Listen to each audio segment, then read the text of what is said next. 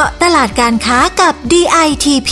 พอดแคสต์ดีๆ ที่จะช่วยเจาะลึกข้อมูลการค้า เพื่อสร้างความสำเร็จให้กับธุรกิจของคุณ จัดโดยสำนักพัฒนาตลาดและธุรกิจไทยในต่างประเทศ 2 กรมส่งเสริมการค้าระหว่างประเทศกระทรวงพาณิชย์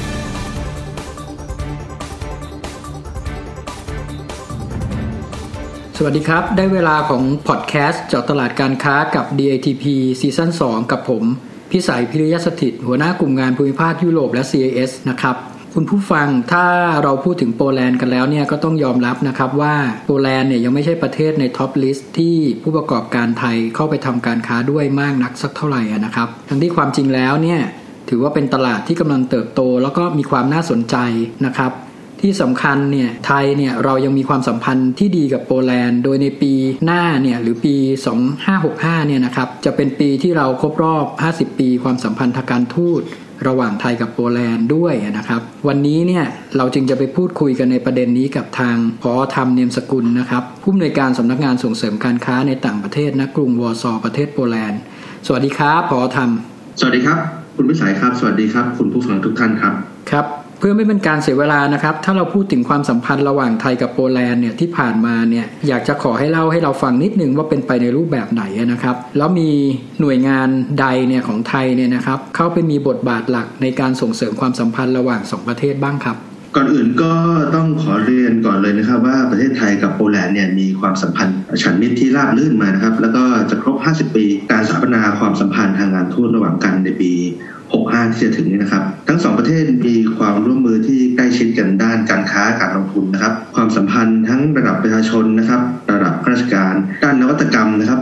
โปแลนด์มีสภาพแวดล้อมที่เหมาะสมต่อการลงทุนของภาคเอกชนไทยนะฮะ โดยเฉพาะอย่างยิ่งสาขาอุตสาหกรรมอาหาร เทคโนโลยีสะอาดและนวัตกรรมนะครับครับเนื่องจากแรงงานของโปแลนด์นะครับเป็นแรงงานที่มีคุณภาพนะครับถ้าเทียมกับทางยุโรปตะวันตกนะฮะ แต่ว่ามีค่าจ้างเงินเดือนค่าแรงเนี่ยที่ต่ำกว่ามากนะครับทำให้ประเทศไทยเนี่ยสามารถที่จะส่งสินค้าไปที่สหภาพยุโรปได้ โดยไม่ต้องกังวลเรื่องกำแพงภาษีครับโดยในประเทศโปแลนด์นะครับก็มีหน่วยราชการไทยอยู่เพียง2หน่วยงานครับ คือสถานเอกอัครราชทูตไทย และก็สำนักงานส่งเสริมการค้านะครับ ถึงแม้ว่าจะมีอยู่แค่ 2 หน่วยงานนะฮะดูเหมือนจะน้อย แต่ว่า หน้าที่ความรับผิดชอบเนี่ยก็ไม่ได้น้อยตามไปด้วยเลยนะครับครับเมื่อกี้ทางผอทำนะครับ ได้พูดในเรื่องของทางด้านการค้านะครับ ผมเลยอยากจะขอให้ช่วยให้ข้อมูลสักนิดนึงนะครับ ในส่วนของการส่งเสริมการค้ากับโปแลนด์เนี่ยว่าทางสำนักงานเนี่ยมีโครงการหรือมีกิจกรรมอะไรบ้างนะครับ ในปีนี้ครับ ครับในปี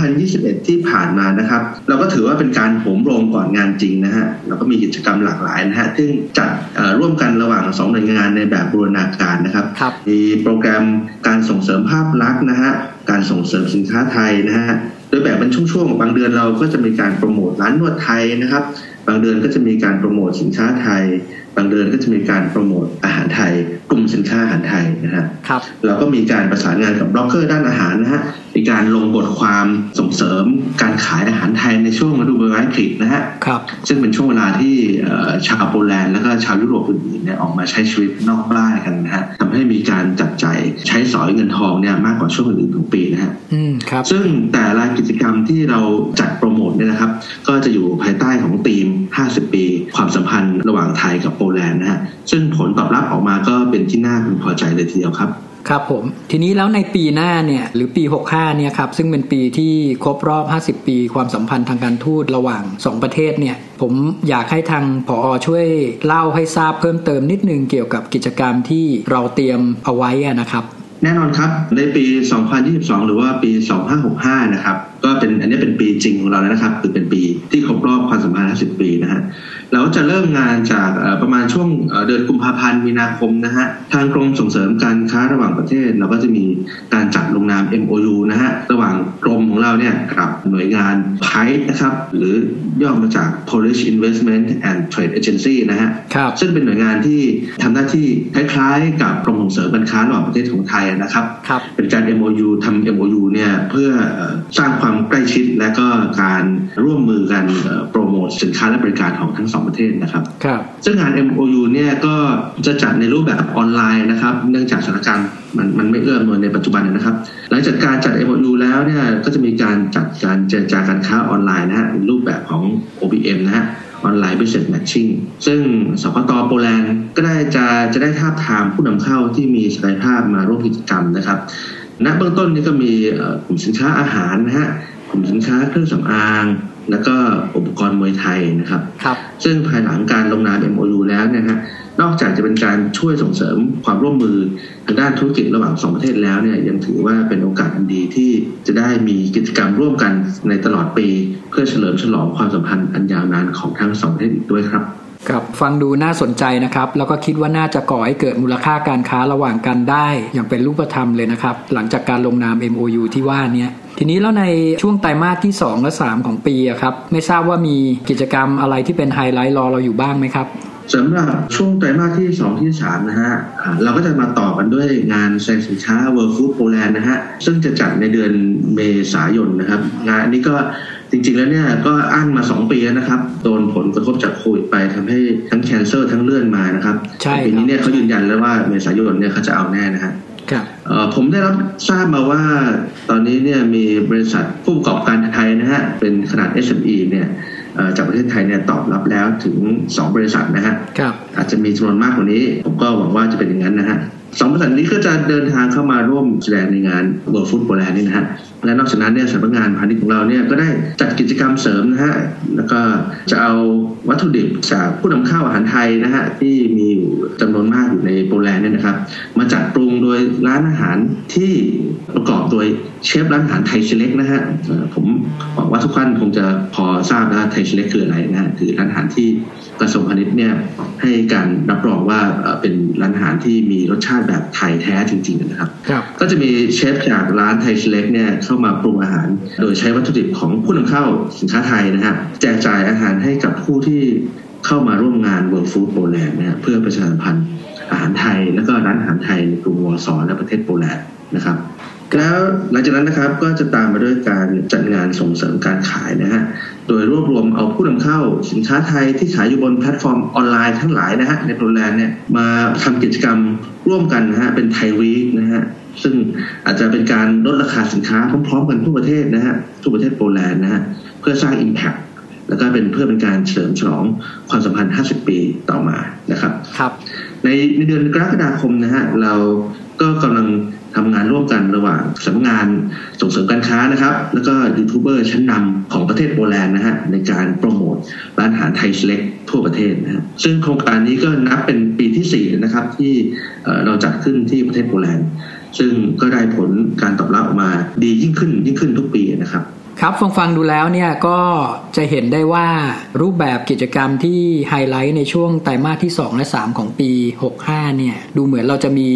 ครอบคลุมทั้งกิจกรรมออฟไลน์นะครับคือไปร่วมงานแสดงสินค้า รวมถึงออนไลน์เนี่ยในการใช้อินฟลูเอนเซอร์ส่งเสริม การรับรู้อาหารไทยให้มากขึ้น รวมถึงมีการขายของผ่านช่องทางออนไลน์ด้วย ผมว่าน่าจะสร้างบรรยากาศที่ดีในการโปรโมทสินค้าไทยในโปแลนด์เพิ่มเพิ่มยิ่งขึ้นไป ทีนี้ถ้าผู้ประกอบการหรือผู้ส่งออกไทยเนี่ยอยากจะติดตามกิจกรรมต่างๆ ที่ว่ามาเนี่ยครับมีช่องทางไหนให้แฟนๆพอดแคสต์ของเราเนี่ยได้เข้าไปดูบ้างครับ ก็สามารถติดตามกิจกรรมอัปเดตของสำนักงานส่งเสริมการค้าที่วอร์ซอนะครับ ได้ทาง Facebook นะครับ Thai Trade Center วอร์ซอนะฮะครับ YouTube ก็ชื่อเดียวกันนะ Thai Trade Center วอร์ซอนะครับครับ ส่วนถ้าเกิดว่าเป็นเรื่องเกี่ยวกับโปรโมทอาหารไทยนะฮะ ก็ลองเปิดไปที่ Thai Select Polska นะฮะ P O L S K A นะฮะ อันนี้เป็น Facebook นะครับ แต่ว่าอันนี้เอ่อ ข้อมูลส่วนใหญ่เนี่ยอาจจะเป็นภาษาโปรนะครับ ถ้าเกิดว่ามีเพื่อนโปรเนี่ยก็สามารถจะชักชวนให้เขามาดู Facebook ของเราได้นะครับครับ แต่ถ้าอยากได้ข้อมูลเพิ่มเติมก็สามารถติดต่อไปทางสำนักงานได้นะครับ ได้ครับยินดีมากเลยครับ ครับทีนี้หลังจากที่เราได้ทราบแผนการส่งเสริมการค้าเนื่องในโอกาสครบรอบ 50 ปีความสัมพันธ์ทางการทูตไทยกับโปแลนด์ในปีหน้ากันไปแล้วนะครับ ผมอยากจะขอกลับมาที่ความน่าสนใจของตลาดโปแลนด์กันบ้างนะครับ เพราะผมเชื่อว่ายังมีอีกหลายมุมที่ผู้ประกอบการไทยเนี่ยน่าจะยังไม่ได้รับรู้ใช่ไหมครับขอทำ ครับต้องยอมรับเลยนะครับว่าคนไทยยังไม่ค่อยรู้จักโปแลนด์มากนักนะครับ หลายคนยังไม่รู้ว่าโปแลนด์เนี่ยเป็นประเทศที่มีเศรษฐกิจใหญ่อันดับที่ 6 ของสภาพยุโรปนะครับ และอีกครั้งยังมีประชากรมากเป็นอันดับ 5 ของยุโรปนะฮะแถมยังเป็นประตูสู่ประเทศยูเครนนะครับ ที่มีพลเมืองเกือบ60 ล้านคนนะครับ แล้วก็อยู่ในช่วงของวัยหนุ่มสาวนะฮะช่วงวัยหนุ่มสาวนี่ก็คือแปลว่ามีความต้องการที่จะจับจ่ายใช้สอยเงินนะครับรบคนแก่ส่วนมากไม่ค่อยใช้เงินนะคนเด็กคนหนุ่มคนสาวเนี่ยจะใช้เงินเยอะนะนอกจากนั้นนะครับทางโปแลนด์นี่ก็มีความชื่นชอบสินค้าไทยเป็นทุนเดิมอยู่แล้วนะฮะมีชาวโปแลนด์จำนวนไม่น้อยนะครับ ที่เดินทางมาพักผ่อนที่ประเทศไทยในช่วงหนีหนาวของเขานะครับ มาทีก็มาอยู่กันเป็นหลาย ๆ เดือนนะครับ ต่อการเดินทางหนึ่งครั้งครับ การมาเมืองไทยเนี่ยก็ทำให้ได้รับรู้นะครับประสบการณ์นอกจากเรื่องท่องเที่ยวแล้วยังมาเห็นว่า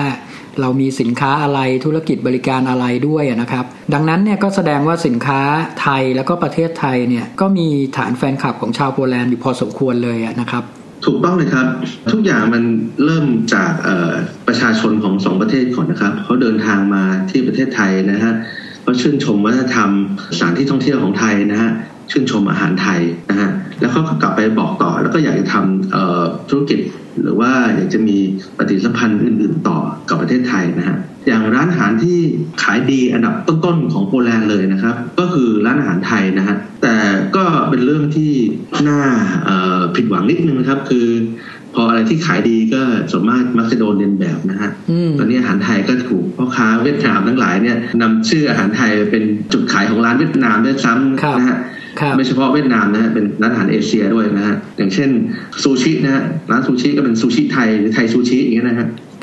ร้านเฝอนี่ก็เอาแปะยี่ห้อไทยเข้าไปหน่อยนะเป็นเฝอไทยอะไรเงี้ยนะฮะทำให้คนบางบางผู้บริโภคบางส่วนเนี่ยมีความเข้าใจผิดนะครับครับอีกอย่างก็คืออย่างร้านนวดไทยนะฮะซึ่งเราก็ได้รับความนิยม แล้วก็หาได้ง่ายทั่วไปในประเทศโปแลนด์นะฮะ ก็มีชาวไทยจำนวนมากนะฮะที่เดินทางมาที่โปแลนด์เพื่อประกอบอาชีพตรงจุดนี้นะฮะตรงนี้ก็คือเป็นโอกาสของสินค้า cosmetic และสปาจากประเทศไทยด้วยนะครับซึ่งโปแลนด์ก็ขึ้นชื่อได้ว่าเป็นประเทศที่เป็นแหล่งผลิตเครื่องสำอางของยุโรปอยู่แล้วนะฮะครับและเขาเองก็พร้อมจะเปิดรับการค้าการลงทุนจากประเทศไทยในด้านเกี่ยวกับ beauty และ cosmetic นะฮะ ต้องขอเพิ่มนิดนึงครับว่าคนโปแลนด์เนี่ยมีทัศนคติที่ดีเกี่ยวกับเครื่องสำอางไทยนะฮะเพราะเขามองว่าเครื่องสำอางของเราเนี่ยใช้ส่วนประกอบจากสมุนไพรธรรมชาตินะฮะแล้วก็อาจจะดีต่อสุขภาพผิวของคนยุโรปมากกว่า ซึ่งเครื่องสำอางที่เต็มด้วยสารเคมีนะครับครับจะเห็นได้ว่าสินค้าแล้วก็ธุรกิจบริการของไทยเนี่ยนับว่ามีภาพลักษณ์ที่ดีนะครับในสายตาผู้บริโภคโปแลนด์ ซึ่งก็ถือเป็นจุดแข็งนะครับ กระทั่งมีการลอกเลียนแบบดังที่ว่าเนี่ยอันนี้เนี่ยก็เป็นข้อมูลที่น่าสนใจสำหรับผู้ประกอบการไทยเรานะครับ ที่จะได้เห็นถึงศักยภาพของสินค้าไทยในโปแลนด์ทีนี้เนี่ยมาต่อกันที่ตลาดโปแลนด์เองเนี่ยครับว่ามีศักยภาพเพียงพอไหมน่าสนใจไหมดึงดูดใจสำหรับผู้ประกอบการไทยไหม เพราะว่าหลายคนมักพูดว่ากำลังซื้อของชาวโปแลนด์เนี่ยมีไม่มากนัก ถ้าเทียบกับชาติอื่นๆ ในยุโรป โดยเฉพาะฝั่งยุโรปตะวันตกเนี่ยพอมองประเด็นนี้ยังไงครับ ต้องขอตอบตรงๆนะครับว่าจริงครับคนโปแลนด์เนี่ยก็ยังจนอยู่นะครับ เมื่อเทียบกับคนเยอรมันหรือว่าคนฝรั่งเศสนะฮะแต่เราต้องอย่าลืมนะครับว่าโปแลนด์เนี่ยเพิ่งพัฒนาประเทศอย่างจริง ๆ จังๆเนี่ยได้แค่ 30 ปีที่ผ่านมาเองนะครับครับแล้วก็อัตราการเจริญเติบโตของ GDP ประเทศก็ติด top 5 นะฮะของสหภาพยุโรปมาโดยตลอดนะฮะแม้แต่ช่วงในในช่วง Hamburger Crisis ก็ตามนะฮะ โปแลนด์ก็เป็นเพียงประเทศเดียวนะครับ ที่อัตราการเจริญเติบโตทาง GDP เนี่ยไม่ติดลบนะฮะท้ายสุดเนี่ยผมเพียงอยากจะบอกว่านะครับ วันหนึ่งนะฮะวันหนึ่งเนี่ยโปแลนด์เขาต้องรวยขึ้นแน่นอนนะครับ แล้วก็ถ้าเราไม่รีบเข้ามาจับจองตลาดนะครับ ตั้งแต่วันนี้นะฮะเมื่อเขารวยขึ้นแล้วเนี่ยนะฮะเดี๋ยวเขาอาจจะไม่สนใจเราก็ได้นะครับ ก็คือถ้ามองเห็นโอกาสแล้วนะครับ ก็ไม่ควรที่จะปล่อยให้โอกาสหลุดลอยไปนะครับ อย่างที่พอทำได้มีข้อสังเกตเอาไว้โดยส่วนตัวแล้วผมก็มองว่าโปแลนด์ก็เป็นประเทศที่น่าจับตามองเช่นกันครับ รวมถึงเนี่ยในเรื่องของการที่ยังมีคู่แข่งไม่เยอะด้วยนะครับนอกจากนี้นะครับยังมีประเด็นอื่นๆอีกไหมที่ทางสำนักงานที่วอร์ซอเนี่ยมองว่าผู้ประกอบการไทยเนี่ยยังไม่กล้าทำการค้ากับโปแลนด์มากนักนะครับเผื่อทางท่านผู้ฟังเนี่ยจะได้มีความมั่นใจเพิ่มขึ้นนะครับ ถ้าให้ผมคิดนะครับก็คงจะเป็นเรื่องความกลัวนะครับ ซึ่งก็เป็นเกี่ยวกับตลาดใหม่ทุกแห่งนะครับ ไม่ไม่เฉพาะเจาะจงที่โปแลนด์อย่างเดียวนะครับ เท่าที่เรารวบรวมข้อมูลมาเนี่ยก็จะมีความกลัวว่าจะถูกโกงนะฮะหรือว่าจะถูกสแกมเมอร์หลอกลวงนะฮะ ทั้งที่จริงแล้วนะครับโปแลนด์เนี่ยเป็นหนึ่งในประเทศในสหภาพยุโรปที่มีความปลอดภัยสูงที่สุดเลยนะครับ แล้วก็มีระบบการเงินที่ค่อนข้างที่จะปลอดภัยนะฮะคนส่วนใหญ่ในประเทศก็มีระเบียบวินัยนะฮะไม่แตกต่างจากคนเยอรมันหรือคนญี่ปุ่นนะฮะถ้าท่านกลัวว่าจะถูกหลอกลวงหรือว่าถูกมิจฉาชีพเนี่ยเข้ามาแอปโพสนะฮะผมก็ขอเสนอนะครับว่าท่านกรุณาใช้บริการของสคต.ของสำนักงานวอร์ซอนะฮะในการตรวจสอบตัวตนของผู้ค้าได้นะฮะซึ่งการตรวจสอบความน่าเชื่อถือของผู้ค้านะครับ ก็เป็นหน้าที่แล้วก็เป็นภารกิจหลักของสำนักงานอยู่แล้วนะครับงั้นขอเรียนเชิญนะติดต่อได้ครับท่านผู้ฟังพอดแคสต์ครับทางสำนักงานเราก็ยินดี support นะครับในเรื่องการทำธุรกิจการค้ากับทางโปแลนด์อย่างที่ท่านผอ.ว่าไป ทีนี้แล้วเรื่องการติดต่อสื่อสารเพื่อทำการค้าล่ะครับ ไม่ทราบมันมีอุปสรรคอะไรบ้างไหมครับ อันนี้หลายคนก็เป็นกังวลนะครับ เพราะว่าคนโปแลนด์เนี่ย เขาพูดภาษาโปนะฮะซึ่งภาษาโปเนี่ยก็เป็นหนึ่งในตระกูลภาษาที่ยากที่สุดของโลกนะครับ แต่ว่าอย่าตกใจไปครับ เพราะว่าคนรุ่นใหม่ๆ ของโปแลนด์นะฮะที่มีอายุต่ำกว่า 40 ลงมาเนี่ยนะฮะโดยเฉพาะเด็กๆนะครับเกือบทุกคนนะฮะมีทักษะในการสื่อสารเป็นภาษาอังกฤษได้เป็นอย่างดีนะฮะเพราะฉะนั้นเนี่ยก็ไม่น่าจะมีปัญหาในการติดต่อประสานงานด้านการค้าระหว่างกันครับ แต่ถึงอย่างไรก็ตามนะครับ ถ้าท่านประสบปัญหาอย่างไรนะครับ ก็อย่าลืมเรียกใช้บริการของสำนักงานวสได้ครับผมครับสุดท้ายนี้ครับอยากให้ทางพอทำเนี่ยฝากอะไรถึงผู้ประกอบการไทยที่ยังลังเลในการเข้ามายังตลาดโปแลนด์นะครับครับหลายคนคิดว่าตลาดโปแลนด์เนี่ยเป็นตลาดแห่งอนาคตนะฮะไม่จำเป็นต้องรีบเข้ามาในปัจจุบันก็ได้นะฮะซึ่งความคิดนี้ก็ถูกครึ่งหนึ่งนะครับ ถูกที่ว่าโปแลนด์ยังเป็นตลาดใหม่นะฮะแต่ผิดก็คือ วันนี้ถ้าเกิดว่าสินค้าไทยไม่รีบมาจับจอง position ในตลาดโปแลนด์นะครับ ในอนาคตเนี่ยจะมีสินค้าจากประเทศคู่แข่ง อื่นๆอีกมากมายนะครับ ทั้งอินเดียทั้งเวียดนามนะฮะโดยเฉพาะเวียดนามเนี่ยซึ่งเขาได้เข้ามาทำตลาดอยู่ในโปแลนด์ในช่วงระยะเวลาหนึ่งแล้วนะครับ ในความเห็นส่วนตัวของผมเนี่ยโปแลนด์อาจจะไม่ใช่ตัวเลือกแรก ๆนะครับสำหรับในการทำการค้าการส่งออกของผู้ประกอบการไทยโดยเฉพาะยิ่งผู้ประกอบการไทยที่เพิ่งส่งออกเป็นครั้งแรกนะครับ เนื่องจากผู้นำเข้าโปแลนด์เนี่ยอาจจะยังมีประสบการณ์การค้าขาย ในระดับนานาชาติเนี่ยอาจจะไม่เท่ากับพวกเนเธอร์แลนด์หรือว่าเยอรมันนะครับครับแต่ผมคิดว่าถ้าท่านเป็นผู้ประกอบการรายใหญ่นะที่ท่านมีประสบการณ์ส่งออกอย่างโชคโชนแล้วนะฮะผมขอแนะนำเป็นอย่างยิ่งนะฮะให้ท่านเนี่ยช่วยมองตลาดโปแลนด์ศึกษาตลาดโปแลนด์และยูเครนนะครับเนื่องจากผมมั่นใจว่าทั้งสองประเทศนี้เนี่ยในอนาคตเนี่ยจะสามารถเป็นแหล่งกระจายสินค้าที่ดีให้กับประเทศไทยได้อย่างแน่นอนครับครับ ทางพออเนี่ยก็ยืนยันหนักแน่นแบบนี้ผู้ประกอบการและผู้ส่งออกไทยจะมองข้ามตลาดโปแลนด์ไปได้ยังไงใช่ไหมครับผมเชื่อครับว่าความสำเร็จจะเป็นของผู้ที่มองเห็นโอกาสก่อนเสมอสำหรับวันนี้เนี่ยต้องขอขอบคุณพอทำเนียมสกุล ผู้อำนวยการสำนักงานส่งเสริมการค้าในต่างประเทศณกรุงวอร์ซอประเทศโปแลนด์มากๆเลยนะครับยินดีครับผม ก่อนจากการฝากไว้เช่นเคยนะครับสำหรับช่องทางในการค้นหาข้อมูลการค้าในตลาดต่างประเทศที่ www.ditp.go.th หรือ www.dit itp-overseas.com นะครับหรือสายด่วนกรมส่งเสริมการค้าระหว่างประเทศ 1169 ครับสำหรับวันนี้ผมและผอธรรมต้องลาไปก่อน สวัสดีครับ สวัสดีครับ เจาะตลาดการค้ากับ DITP